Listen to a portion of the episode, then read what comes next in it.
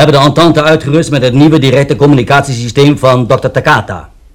Er is een bemanning van drie man, of beter gezegd twee man en één vrouw. Competente astronauten die de zaak van deze internationale basis trouw zijn gebleven. De Entente is startklaar, zoals meneer Opeen al zei, en ik zelf ga mee. Waar naartoe? Naar Venus, achter onze vloot aan. Juist. Zie hier ons plan. De Entente vertrekt. Met aan boord al onze hoop en jullie. Wat? Jullie. U, generaal Stevens. En jij met. Nee, geen sprake van. Dat lijkt... Nee, dat, dat is desertie. De wereld kan elk ogenblik naar de bliksem gaan en generaal Stevens pakt zijn biezen. Nooit. Wilt u even luisteren, generaal? Ja, natuurlijk, meneer Opeen. Herinnert u zich de Apollo 21? Maar al te goed. En ook de vluchten daarvoor? Ja? Wel nu, we weten dat de bemanning van de meeste Apollo-vluchten op de achterzijde van de maan landde. Daar enige tijd verbleef en weer opsteeg, zonder dat wij dat ooit in de gaten kregen. Want precies op tijd kwamen ze op de seconde toch weer aan de voorzijde opduiken volgens het vastgestelde schema. Begrijpt u niet wat dat betekent? Sorry, meneer Opeen. Nee. Ons tijdschema bleef kloppen, generaal. Ondanks hun daarin niet gecalculeerde oponthoud aan de achterkant. Span nou toch eens even je hersens in, man. Ik neem aan dat je moe bent, maar... De tijd. De tijdsfactor. Er is iets met de tijd. De tijd. Inderdaad, ja, de tijd. Die Venusianen kunnen dus ook al de tijd naar hun hand zetten. En u gaat uitzoeken hoe ze dat doen, generaal Stevens. Ik kan het niet, meneer Opeen. Ik kan het niet en ik doe het niet. Ik laat u hier niet alleen achter. Dit is een bevel, generaal. Waarschijnlijk mijn laatste bevel aan u, maar desalniettemin, ik duld geen tegenspraak. Een bevel. Oké. Dan zal er niks anders voor me opzitten dan dat bevel op te volgen. Zo is het. Die Venusianen kunnen dus de tijd naar hun hand zetten, zei u net, meneer Opeen. Ja. Heb jij soms een betere verklaring voor het tijdsverschil? Als jongen verslond ik science fiction verhalen, behalve als het ging over tijdmachines en reizen in de tijd. Dat vond ik allemaal maar zo-zo. Dat kon niet, punt uit. Een snelheid groter dan die van het licht kan ook niet. Dat is iets onmogelijks. Maar het gekke is, het bestaat. Punt uit. Nee, met. Sta je schouders nou niet op te halen en schuif al je vooroordelen en alle natuurwetten nog maar aan de kant. Ons enige redmiddel is achter dit geheim van de Venusianen te komen. Luister goed, heren. Het is duidelijk een opzet om hier op aarde een dusdanig klimaat te scheppen dat er een atoomoorlog uitbreekt waarmee het mensdom zichzelf vernietigt. Hun eerste stap daartoe was het vervangen van de president van de Verenigde Staten door een van hun... Ja, ja, ja, zo zie ik het. Laat me uitspreken, met. Het enige dat ze nog tegen zit, is de meegaande houding van de Russen. Die laten zich tot nu toe alle beledigingen en dreigementen langmoedig welgevallen. En bewijst u meer dat onze leiders geen domme jongens zijn, meneer Opeen? Ik heb ze nooit voor domme jongens versleten, meneer Oljanov. Nee, nee. Nee, nee. De Venusianen hebben onze president nauwgezet weten te kopiëren... doordat ze de hand konden leggen op een Amerikaan die in bezit was... van enkele tijdschriften met foto's van onze president. Ik begin te begrijpen waar u heen wilt, meneer Opeen. Mooi. Zegt u het dan zelf nu maar verder, meneer Oljanov. Nu hebben ze de hele Russische ruimtevloot te pakken. Wie beweert dat ze die te pakken hebben? Ach kom, waarom horen we daar niks van ze? Ja. Ze hebben de vloot te pakken, dat is wel zeker. En daar zullen allicht een paar Russen bij zijn met een foto van Kosygin of een andere kameraad in de portefeuille.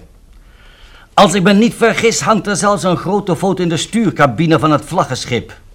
Ze kunnen nu dus ook de Russische leiders kopiëren naar de aarde sturen. En dan begint de ellende pas goed. Inderdaad, meneer Oljanov. Zo is het precies. Ja, dat is aardig geredeneerd, maar een paar dingen kloppen toch niet in uw redenatie.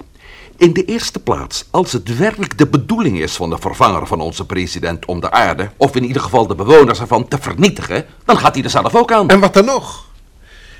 Deze wezens hebben waarschijnlijk, nee, hebben bijna zeker een totaal ander waardebegrip van het leven dan wij. Het is best mogelijk dat het leven als individu zich in fluit kan schelen. Ja, dat is inderdaad mogelijk. Insecten bijvoorbeeld kennen ook alleen het collectief belang. Ja, maar goed, goed, goed. Mijn tweede punt. Als ze de aarde door een atoomoorlog vernietigen, dan zal die gedurende honderden jaren onbewoonbaar zijn. Voor ons ja, maar waarschijnlijk niet voor hen. Ik sta verbaasd over je, Matt. Anders ben jij juist altijd de man met de meest gewaarde theorieën. En nu gebruik je argumenten die de meest verkalkte en vergrijsde conservatieve geest nog niet eens naar voren zou durven brengen. Tja, eh, moe denk ik, meneer Opeen. Ik ben een beetje moe. Ik, ik, ik kan niet meer denken. Best te begrijpen, Matt. We zullen ervoor zorgen dat je zo snel mogelijk rust krijgt. Iedereen hier trouwens. Rond middernacht, als het ultimatum van de president is afgelopen, start de entente. Van de voorbereidingen hoef jij je niets aan te trekken. Want de Russen zullen het ruimteschip bedienen. Is het niet, meneer Oljanov? Natuurlijk. En dan kan jij, als je straks aan de bemanning hebt voorgesteld, een poosje gaan slapen. En de generaal ook. Hé, hey, generaal Stevens. Die slaapt al. Ja, laten slapen dan maar. Oké, heren, dan gaan... Ja, Neemt u me niet kwalijk, heer. Ik hoop niet dat ik stoor, maar zeg maar wat je op je hart hebt. er is een meneer gearriveerd die u dringend wenst te spreken, meneer Opeen. En of u naast bij Piotr op de radiowacht wilt komen. Geen twee dingen tegelijk, beste man. Eén voor één, alsjeblieft. Wie is die meneer? Een zekere Gunningham. Eh, Dan? Don Cunningham, ja precies. In orde. Laat meneer Cunningham dus binnen. En zeg ze bij de radiowacht dat ik eraan kom. Oké, meneer Opeen. Goeiedag, meneer. Dan, jij heer. Zoals je ziet, ben- Hallo, Don. Bent u de Cunningham die van de maan werd afgehaald? die ben ik, ja. Ga zitten, Don. Dank u, meneer. Je ziet er bedonderd uit, Don. Hoe ben je er tussenuit geknepen? Oh, heel gemakkelijk. Ze stopte me in een ziekenhuis met twee gebroken ribben. Ik gaf een valse naam op en niemand heeft me verder iets in de weg gelegd. Ik heb gewoon het eerste het beste lijnvliegtuig naar Australië genomen. Niks avontuurlijks aan. Hier huurde ik een auto en dat is alles. Maar ik heb wel nieuws. Laat horen. Ik had een gesprek met inspecteur Morel van de Veiligheidsdienst van NASA. Man met een goed stel hersens. Ja, dat klopt, klopt. Eh, Wat is er met hem? Ik wist hem aan onze kant te krijgen. Hij vond het gedrag van onze pseudo-president op zijn minst nogal eigenaardig. De president, de echte president, is gevonden. Inspecteur Morel is de zaak gaan napluizen. Op een paar honderd meter van het buitenverblijf van de president werd een lijk gevonden op dezelfde avond dat hij bol landde. Dat is hoogst interessant. En werd het lijk geïdentificeerd? Nee, dat is het nou juist. Het was totaal onherkenbaar. Totaal, zeg je? Totaal, ja. Insecten steken. Men veronderstelt dat hij een wespennest heeft verstoord. En wespensteken kunnen dodelijk zijn, dat weet u. Insecten steken. Insecten. En insecten hebben een soort collectief instinct. Maar goed, daar kunnen we straks nog over doorfilosoferen. Eh, eh, was er nog meer nieuws? Jawel. Onder normale omstandigheden zou zo'n artikeltje niks te betekenen hebben. Het is eigenlijk klinkklare onzin. Maar nou denk ik er even anders over. Kijk eens hier. In een goedkoop sensatieblaadje. In het vliegtuig heb ik het gelezen. President ziek. De president is sinds enkele dagen aan het ziekbed gekluisterd. Naar verluid werden zijn luchtwegen en longen aangetast door een overdosis aan insecticide, die door een overijverige kamerdienaar in zijn werkkamer werd rondgespoten. Nou ja, de rest is keukenmeidenjournalistiek. Maar het geeft wel stof tot nadenken, hè? Alweer insecten. Tja, we zullen proberen dat allemaal eens uit te zoeken, Don. Als we ons daar tenminste nog de kans voor geven. Er zou wel eens verband kunnen bestaan tussen al deze dingen. Tja, Ga je met ons mee, Don? hoe bedoel je? We vertrekken vannacht met de Entente, het Russische ruimteschip. De heer Olniov, drie Russische astronauten, waaronder een vrouw, generaal Stevens en ik. Er is plaats genoeg. Een vrouw, zei je? Mhm. Knap gietje? Knap grietje, meneer Oljanov. Heel knap, eh Grietje zelfs. Nou ja, dan kunnen jullie op me rekenen. Jij bent onverbeterlijk, Don. Praten jullie rustig verder. Een beetje zachtjes voor de generaal, alsjeblieft. Ik ga even horen wat Piotr mij heeft te vertellen. Ah, bent u er eindelijk, meneer Opeen? Wat is er aan de hand, Piotr? De Venusvoort, meneer Opeen. Ik heb iets opgevangen. Had dat er dan meteen bijna te zeggen, man. Wat? Wanneer is dat gebeurd? Ongeveer een half uur geleden. De uitzending duurde een paar seconden en was totaal onverstaanbaar. Je hebt het toch op de band? Ja, zeker. Ja, Nou, laat eens horen dan.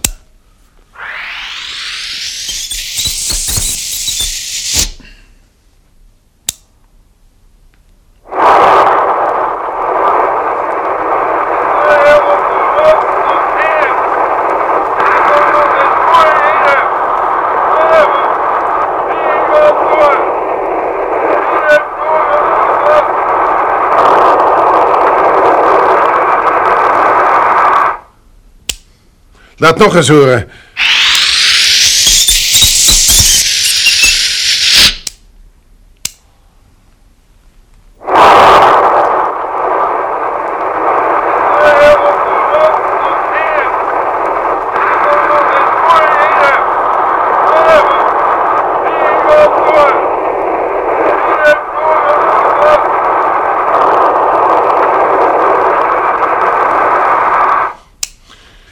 Nee, er is niet tot wijs te worden, geen woord. Maar we weten nu dus dat ze er nog zijn. Heb jij ze opgeroepen? Natuurlijk, meneer Opeen, onmiddellijk. Het antwoord kan elk moment binnenkomen, als er tenminste antwoord komt. Ja. Daar heb je ze. We staan hier op de grond van Venus. We zitten nogal met moeilijkheden. Help ons! Dringend hulp nodig. Venus vloot wordt aangevallen. Nu is die wegvallen. Dat is alles? Moment. Nee, nee, daar komt niks meer. Hopeloze zaak. Het enige dat ik eruit kon opmaken zijn kreten zoals... aan de grond, eh, moeilijkheden en help, help. Een logische samenhang zou dus kunnen zijn dat ze aan de grond staan. Dat ze in moeilijkheden verkeren en ze dringend hulp nodig hebben. Ja, maar wie heeft hulp niet nodig op dit moment? Oké, je wordt bedankt en je blijft luisteren, neem ik aan. Natuurlijk, meneer Opeen. Zo, meneer. Mag ik even uw aandacht? Als u zo vriendelijk zou willen zijn om die radio even af te zetten, generaal Stevens. Liever niet, meneer Opeen. We hebben de NBC op de korte golf. Er komt dadelijk een extra nieuwsuitzending. Goed, laat dat maar aanstaan. Maar zet hem wat zachter, alstublieft. Bij de radiowacht kwam bericht binnen van de Venusvloot. We konden er niet verder opmaken, want de ontvangst was slecht. Maar voor zover ik het kon verstaan, staan ze op Venus aan de grond en hebben ze hulp nodig. Meer weet ik niet, dus vraag me niet om details. In elk geval leven ze dus kennelijk nog. De hemel zij dank. En voor de hemel moeten danken voor alles wat er gebeurt. Dat zullen we met een paar dagen zeker weten, met. Jullie hebben al kennis gemaakt met de Russische bemanning, zie ik. Oh ja, ze hebben elkaar al helemaal gevonden, meneer Opeen. Mooi zo. Dan laten jullie de fles wodka nu verder met rust. Ik dacht dat u zo moe was, generaal. En jij ook, met. Ah, nou ja. De inzet is te hoog, mensen. Sorry dat ik jullie zo afblaf. Maar ik ben zelf kennelijk ook niet meer in topconditie. Wij onderbreken nu dit muziekprogramma voor een extra nieuwsuitzending. Zet hem eens wat harder. Dames en heren, wij vragen uw aandacht voor een persoonlijke boodschap van onze minister van Defensie. Daar heb je het gerinkel in de glazen. Waarde landgenoten. Zojuist bereikte mij op het Pentagon een ontstellend bericht. De Sovjet-Unie blijkt ook over de FF-bom te beschikken. Het is duidelijk dat hier verraad in het spel is geweest. Dat kunt u in uw zak steken, generaal. De schuldigen zullen echter gevonden worden. En voor hen kan slechts de zwaarste straf in aanmerking komen. Alles duidt erop dat de daders zich bevinden in de rebellerende ruimtebasis in Woomera, waartegen nu onmiddellijk stappen zullen worden ondernomen. Deze situatie, waarde landgenoten, waarin u ook de Russen over een FF-bom beschikken, kan voor ons maar één ding betekenen. Zij zullen die bom gebruiken. Wij kennen de Russen. Moet je zoiets horen? Om aan deze uiterst kritieke toestand het hoofd te kunnen bieden, kondig ik hierbij er naam van de president de algehele mobilisatie en de staat van beleg af. De grote steden zullen zo snel mogelijk geëvacueerd worden. Elke burger van de Verenigde Staten moet onmiddellijk die voorzorgsmaatregelen nemen die in het rode gedeelte van het onlangs verspreide ABC-boekje staat. Dit is het voorlopig, maar de medeburgers, laten wij van ganser harte hopen dat het niet zo ver zal komen. God zij met ons. Allemachtig. Over paniekzaaien gesproken, zeg. Juist. Zeg, hebben jullie in Amerika allemaal een boekje met het ABC erin? ABC Tomasov betekent in dit geval niets meer en niets minder dan de atoombiologische of chemische oorlog. De smerigste De oorlogsvoering. smerigste oorlogsvoering, zegt het wel. En alles wijst erop dat die oorlog niet ver meer van ons verwijderd is. Nog nieuws van de Russische kamp, meneer Oljanov? Nee, meneer Opeen. Het Kremlin zwijgt als het graf. Ze hebben tijdens een korte uitzending bekendgemaakt dat ze ook over de FF-bom beschikken. Maar dat ze niet zo dwaas zullen zijn als de kapitalisten om hem hier op aarde te demonstreren. Verder lieten ze professor von Kleine zien op de tv en een paar vellen papier van zijn ontwerp. Yes, ja. Ik had eigenlijk gehoopt dat we... De heren Opeen en Ulyanov worden dringend verzocht zich naar de radarbunker te begeven. De heren Opeen en Oljanov dringend naar de radarbunker. Opeen hier. Zeg het me zomaar, radar. Wat is er aan de hand? Vliegtuigen, meneer Opeen. Veel, groot en snel. Zo te zien bommenwerpers. Hoe ver weg nog? En waar? Op zowat 1500 kilometer. Ligging 075. Komen regelrecht op ons af. Oké, dankjewel. En zet die verdomde sirenes af, man. We zijn toch al op de rand van de zenuwcrisis. Oké, meneer Opeen. O75. Linea rect uit de Verenigde Staten. Met pakketjes van thuis. 1500 kilometer. Daar hebben we nauwelijks twee uur de tijd, want die dingen zijn verrekt snel. Wat denkt u dan dat het Amerikaanse bommenwerpers zijn? Dat is wel zeker. Het ultimatum van de president loopt af om 12 uur vannacht. Maar zo te merken heeft hij er een paar uurtjes afgeknabbeld. Hoe laat hebben we het nu, generaal Stevens? Half negen, meneer Opeen. Half negen, oké mensen. We zullen de gang van zaken dus op moeten bespoedigen. Jullie ruimteschip vertrekt over hoogstens één uur. Dat is onmogelijk. De entente vertrekt, mensen. Wat vindt u, meneer Oljanov? Volkomen met u eens, meneer Opeen. We zullen onmiddellijk beginnen brandstof in te nemen.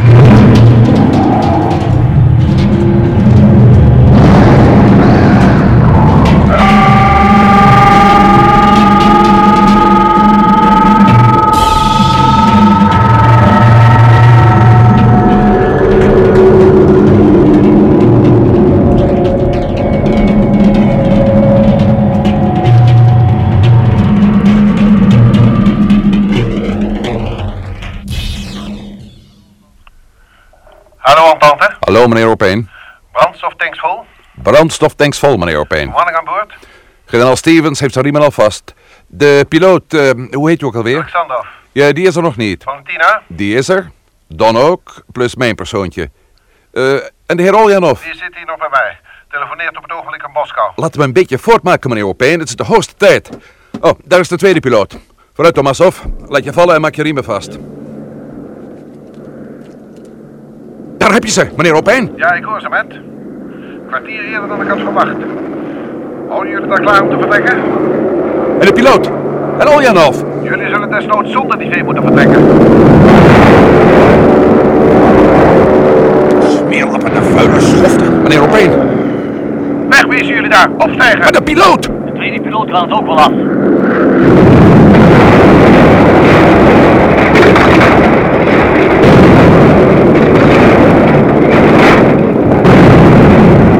Hier nog lang blijven staan... Je hebt gelijk, generaal. Heer Tomasov. Kun jij dat ding bedienen? Natuurlijk kan ik dat melden. Omhoog dan, man. Opstijgen. Nee, nee, daar komt Alexandrov al aanhollen. Vergeet Alexandrov maar. Contact, Tomasov. Contact. Contact.